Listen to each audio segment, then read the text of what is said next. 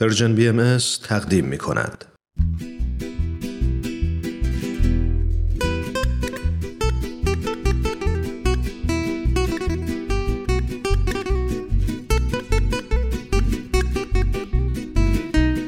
اتاق مشاوره.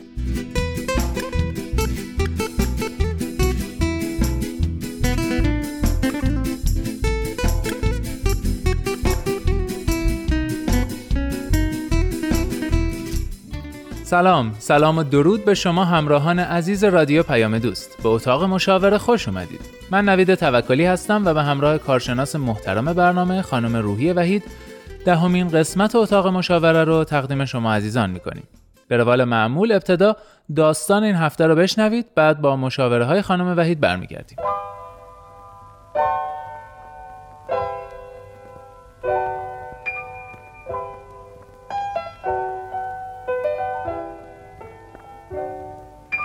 من تازگی‌ها با یه دختری آشنا شدم و حسابی بهش علاقه‌مند شدم. یه دختر امروزی پرشر و شور که ظاهراً اونم منو خیلی دوست داره. اما الان یه چیزی فهمیدم که حسابی منو نگران کرده. اون در گذشته به شیشه معتاد بوده و البته دو سالی هست ترک کرده. اما من همش از خودم میپرسم چه تضمینی وجود داره که اون دوباره شیشه یا چیزای مشابه مصرف نکنه. سر این مسئله خیلی نگرانم.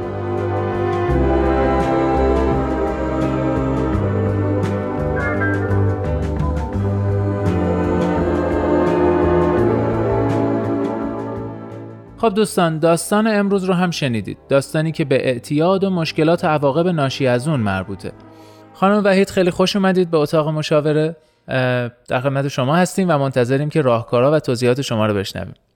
خیلی متشکرم. اجازه بدید من هم سلامی عرض بکنم خدمت همه شنوندگان محترم و عزیز برنامه. در مورد این داستانی که شنیدیم باید بگم که ما هیچ وقت نمیتونیم توی زندگی صد درصد مطمئن باشیم که مشکلات و حوادث ناگوار برای ما پیش نمیاد. البته همه ما سعی میکنیم خوشبین باشیم و نهایت تلاشمون رو برای تشکیل و حفظ یک زناشوی موفق به کار ببریم. ولی اگر میپرسیم که چه تضمینی وجود داره، خدمتتون عرض میکنم هیچی. مگه خیلی از آدم‌ها نبودن که با افراد سالم و حالا به ظاهر سر حال ازدواج کردن که هیچ سوء سابقه‌ای نداشتن، هیچ مشکلی قبلا تو زندگیشون نداشتن، ولی تو مسیر زندگی همسرشون دچار یه اختلالاتی میشه یا به سوء مصرف مواد یا الکل رو میاره. اگر نامزد شما قبلا معتاد به مصرف مواد بوده و الان در حال بهبودیه، هم شما هم خود اون باید بدونید که بعد از درگیری با اعتیاد هیچ وقت سلامت کامل یا ترک اعتیاد که خیلی هم اصطلاح رایجیه و صد درصد غلطه وجود نداره. اعتیاد یک بیماریه و بهبودی داره.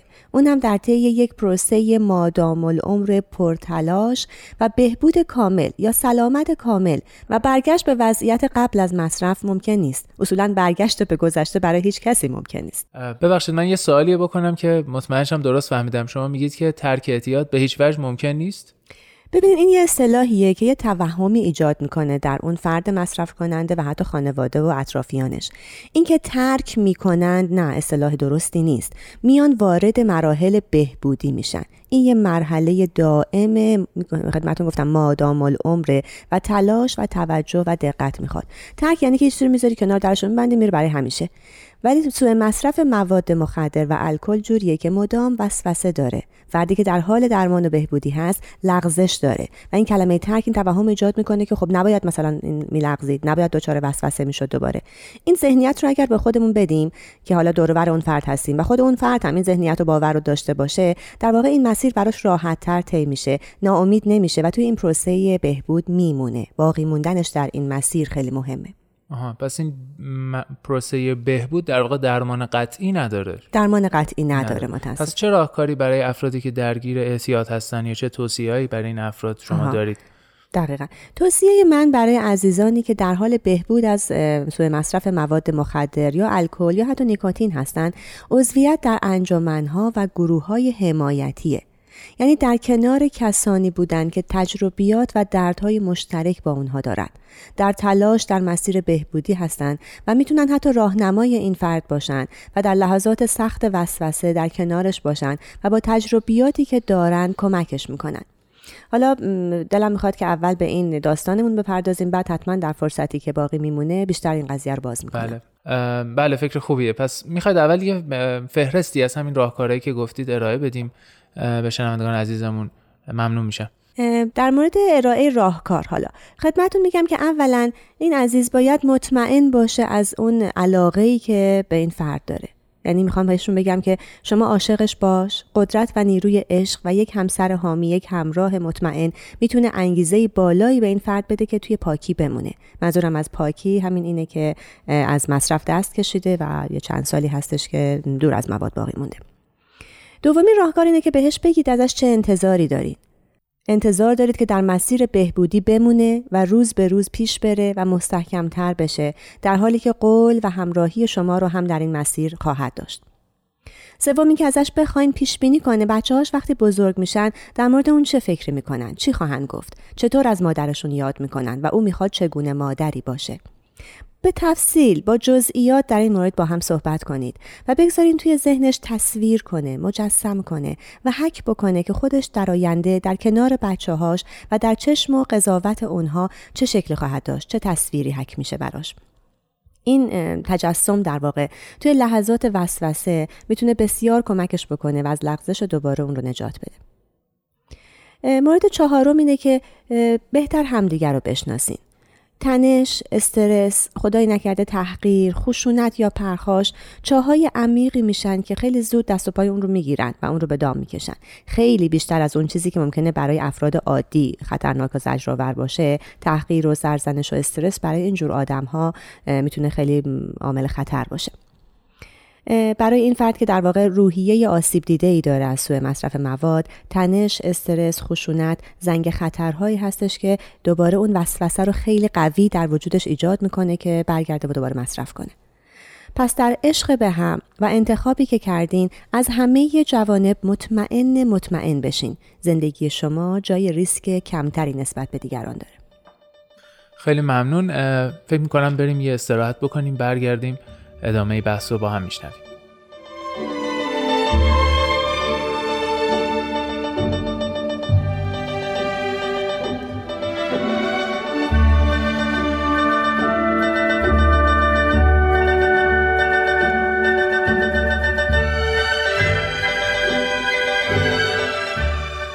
خب دوستان عزیز، همچنان با دهمین قسمت اتاق مشاوره در خدمت شما عزیزان هستیم. من نوید توکلی هستم به همراه خانم روحی وحید. در همین قسمت اتاق مشاوره رو براتون اجرا میکنیم. داستان امروز که یادتون هست، آقایی که متوجه میشه که نامزدش معتاد به شیشه بوده و خب الان این سوال براش مطرحه که میشه که چه کار میشه کرد. در واقع برای ترک اعتیاد که گفتیم که در واقع راه حلی نداره، ترک نداره، اما برای بهبودش راهکارهای خانم وحید ارائه دادن که تا اونجایی که یادمه سعی میکنم مرورش کنم. یکیش این بود که اطمینان داشته باشیم از عشقمون، دیگر این که انتظاراتی که از طرف مقابل داریم بهش ابراز کنیم و کمکش کنیم در برآورده شدنش.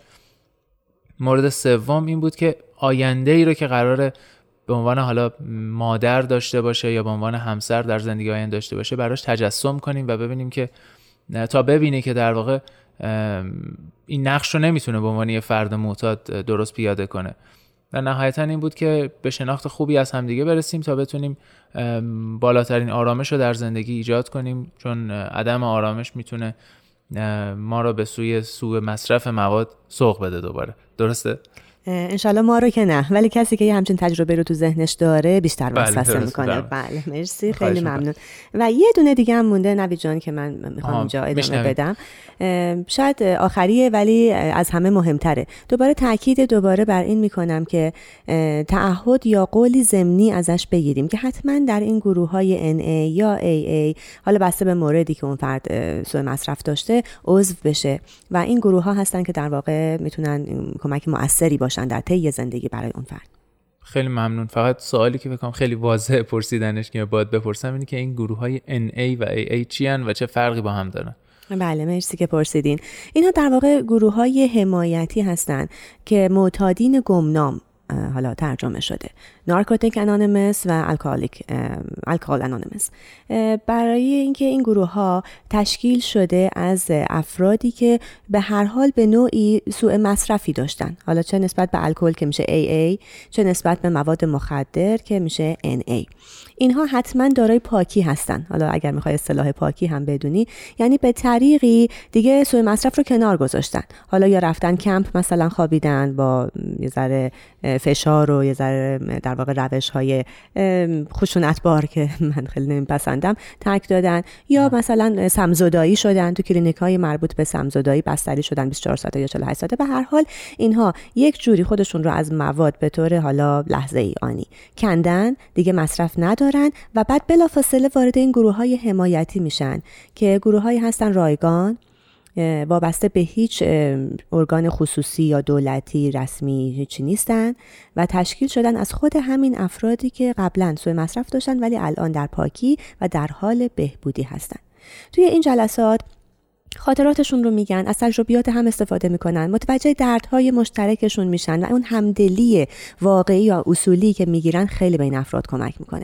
چون میدونی هر چقدر که روانپزشک یا مددکار یا خانواده بخوان به این افراد کمک بکنن، نهایتشون فرد برمیگرده میگه تو که نبودی، تو که تو جایگاه من نیستی، تو که این درد منو حس نمیکنی. و خب میگم هر چقدر ما خودمون رو جای این آدم‌ها بگذاریم، واقعا این درد مشترک رو نکشیدیم. این گروه‌های حمایتی از این لحاظ خیلی نزدیک و خیلی صمیمانه و اساسی میتونن به فرد کمک بکنن. یه سری جلسات آموزشی دارن، جلسات قدم بهش میگن یا دوازده گام، که در واقع طی دوازده مرحله آموزش یک جور تراپی روانی رفتاری انجام میدن که میگم حسن بزرگش هم اینه که رایگانه، بیست و چهار ساعته است. هر لحظه که فرد احتیاج داشته باشه اون راهنما از لحاظ اخلاقی متعهده که این خدمت رو ارائه بده. در واقع هسته اصلی این فکر اینه که یه نفر یه موقعی به من کمک کرده که من توی پاکی موندم، وظیفه منه که این پیام رو به یه فرد دیگه برسونم و این کار رو در قبال او انجام بدم. و تمام عمر بعد از عضویت این فرد باید و بهتره که در این جمع‌ها بمونه که این بهبودی و این پاکی ادامه پیدا کنه. یعنی اون فرد راهنما هم یکی از همین افرادی بوده که قبلا درگیر این مشکل بوده، درسته؟ دقیقاً، فردیه که خودش این جلسات قدم یا دوازده گام رو گذرونده با یه راهنمای دیگه و الان میتونه به اصطلاح خودشون رهجو بگیره، یعنی الان در مرحله‌ای هست که دوباره این دوازده گام رو با یه فرد دیگه‌ای طی بکنه. بسیار خوب. من فقط یه سوال کوچیک به ذهنم میرسه، این که همسر فردی که قبلا اعتیاد داشته هم یا حالا نامزدش باید تو این جلسات شرکت کنه یا نه این مخصوص خود افراد؟ که پرسیدی خیلی سوال خوبیه. خود اون فردی که درگیر بوده که میاد دقیقاً توی همون ای ای یا ان ای که مال معتادین گمنام هست شرکت میکنه. خانواده هاشون، حتی آشنایانشون، حتی دوستان صمیمیشون که دلشون میخواد که حالا ببینن چطور میتونن موثر باشن و کمک بکنن، توی جلسات نارنان شرکت میکنن. نارنان مال همین خانواده‌هایی که به نوعی در کنار یا درگیر فردی بودن که به هر حال مواد میزده یا الکلی بوده و باز دوباره شنیدن تجربیات این افراد که هر کدومشون چجوری زجر کشیدن، چطوری شاهد دیدن درد و زجر همسرشون، برادرشون، مادرشون، خواهرشون، پدرشون، نزدیکشون بودن، خیلی بهشون همدلی خوبی میده. و بله اونها هم به نوع خودشون برنامه دوازده گام یا دوازده قدم رو دارن که حالا خیلی خلاصه بخوایم بگیم شامل خودشناسی هست، مسئولیت پذیری هست، چطور پاک بمونیم یا کمک کنیم که عزیزمون توی پاکی بمونه، جبران خسارت و خدمت و به هر حال مراحل مختلف خودش رو داره. خیلی ممنون. فقط چیزی که من الان برام سواله اینه که فرمودید که خب اونا یعنی خود معتادین جلسه ان ای یا ای ای میرن، خانواده هاشون جلسه جلسه دیگه‌ای دارن که به موازاتون بر، برگزار میشه. اینا با هم هیچ جلسه‌ای نمیرن، هیچ نشستی ندارن به اصطلاح. قبل از اینکه پاسخ سوال شما رو بدم میخوام بگم که این جلسات چطوری، با چه تناوبی و کجاها تشکیل میشه.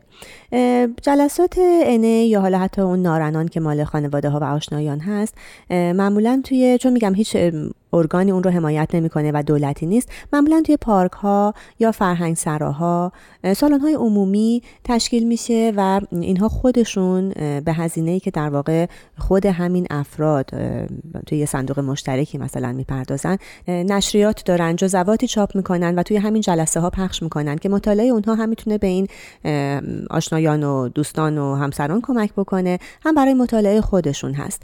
و توی همین جزوات و نشریاتی هم که پخش میکنن آدرس ها گفته میشه، تاریخ ها گفته میشه که این جلسات معمولا دو یا سه بار در هفته در این مکان های عمومی برگزار میشه.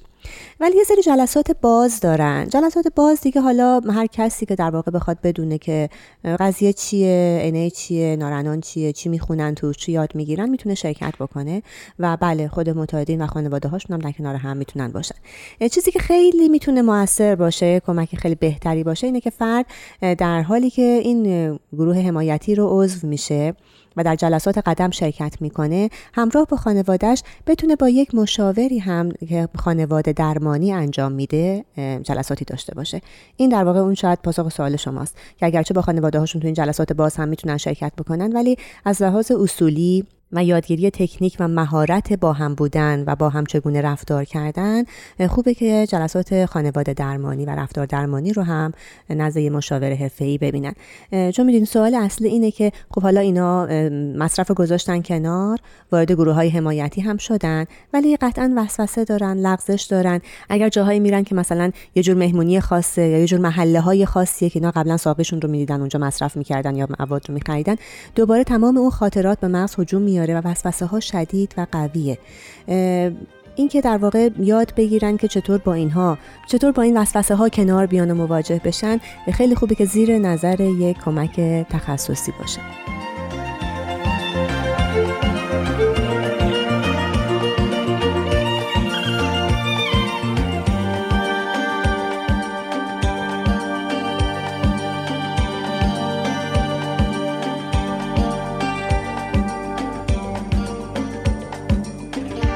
خب دوستان عزیز، همچنان با دهمین قسمت اتاق مشاوره در خدمت شما هستیم. خانم وحید، آخرین سوالی که به ذهن من میرسه، شما در بین صحبتاتون اشاره کردید به کمپ که یکی از راه‌های بله. ترک یا حالا روند بهبود اعتیاده و اینکه گفتید خیلی باهاش موافق نیستید. اولا که میشه توضیح بدید چرا؟ چون میدونم که خیلی از این روش استفاده میکنن و اینکه چه روشی رو بهترین روش برای شروع روند بهبود میدونید. ببینید روشی که حالا به عنوان کمپ بیشتر رایجه توی بین مردم، یه روشیه که متاسفانه یه مقدار زیادی خشونت همراهشه. یعنی از این روش‌های خیلی سختی که نمیخوام خیلی واضح توضیح بدم، چون به هر حال ممکنه که یکی از راهکارهاست و یه خانواده این رو انتخاب بکنه و الان اینطور قضاوتی که من دارم در مورد کمپ میکنم و شاید بار منفی که بهش میدم بترسونه اون فردی رو که میخواد بره برای ترک، در واقع ترک در واقع همون کنار گذاشتن مواد مخدر منظورمه. یه کمی این روش خشونت خاصی داره برای اینکه میخوان توی یه زمان کوتاهی فقط با دور نگه داشتن فرد از محلهایی که میزده و موادی که مصرف میکرده، اون رو ببرنش توی این سمزدایی و من اون رو خیلی انسانی نمیدونم، چون این در واقع به هر حال چیزیه که بدن فرد و ذهن فرد بهش عادت داره. این دچار درد میشه، دچار انقباض میشه، کشش‌های عضلانی داره، تشنج داره، حال بد داره و این چیزی نیست که واقعا در توان اون فرد این همه آسیب دیده باشه که بخواد خیلی راحت مثلا از عهده‌اش بر بیاد. ولی توصیه من همون کلینیک هایی هستش که به کمک دارو سمزدایی میکنن، در واقع یه خواب مصنوعی ایجاد میکنن، بیست و چهار ساعتش هست، چهل و هشت ساعتش، حالا انواع مختلف داره و با دارویی که وارد بدن این فرد میکنن، سرمی که میگیره، در این حال که خوابه و تمام این تنش ها و این درد ها و انقباض ها چیزی نیست که انقدر براش آزارنده باشه، بدنش پاک میشه از اون ماده‌ای که مصرف میکرده. منتها وقتی که بیدار میشه، به هوش میاد، خب این فقط حالا جسمن شاید یک مقداری مبراست، ولی ذهنش و رفتارهاش کاملا باهاش هستن و اونا مسئله سازن. برای همینه که میگیم یه دوره سمزدایی بشه، با پاکی وارد این گروه های حمایتی، جلسات حالا توجیهیش، توضیحیش و بعد دوازدهگامش بشه و چقدر هم مفیدتره که در کنار این قضیه همراه با این گروه حمایتی یک مشاور هم باشه که روی روح و ذهن و رفتار و افکارش کار بکنه. بسیار خوب، خیلی خیلی ازتون ممنونم. به پایان یه قسمت دیگه از اتاق مشاوره رسیدیم. امیدوارم هفته آینده هم با ما همراه باشید. شاد باشید و خوشبخت. خدا نگهدار.